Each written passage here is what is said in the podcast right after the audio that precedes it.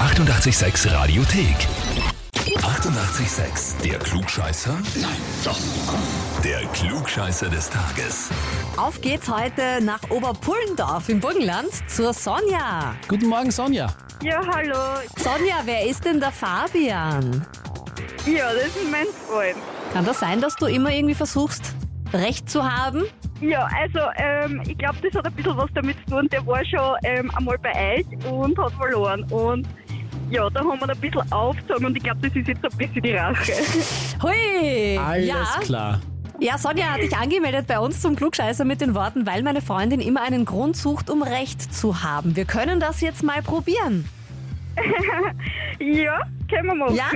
Wie schaut's bei dir aus mit Disney, Mickey Mouse, äh, Donald Duck, Pluto, Goofy und Co.? Ja, geht einigermaßen. Ja, es dreht sich nämlich heute alles bei uns um Pluto, um den Hund.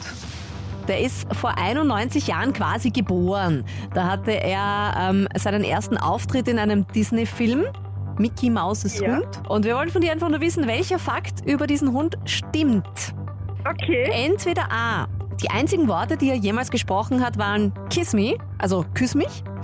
Oder B. Nach seinem ersten Auftritt als Pluto wurde er vorübergehend in Rover umbenannt. Oder C. Plutos Aussehen soll an einen American Foxhound erinnern. Was stimmt? Uh, ähm, ich darf jetzt einfach einmal B sagen. Warum? Äh, keine Ahnung. Einfach. Ich rate jetzt einfach einmal. Okay. Extrem gut geraten. Ja, Genau. Das wirklich? ist richtig, Sonja.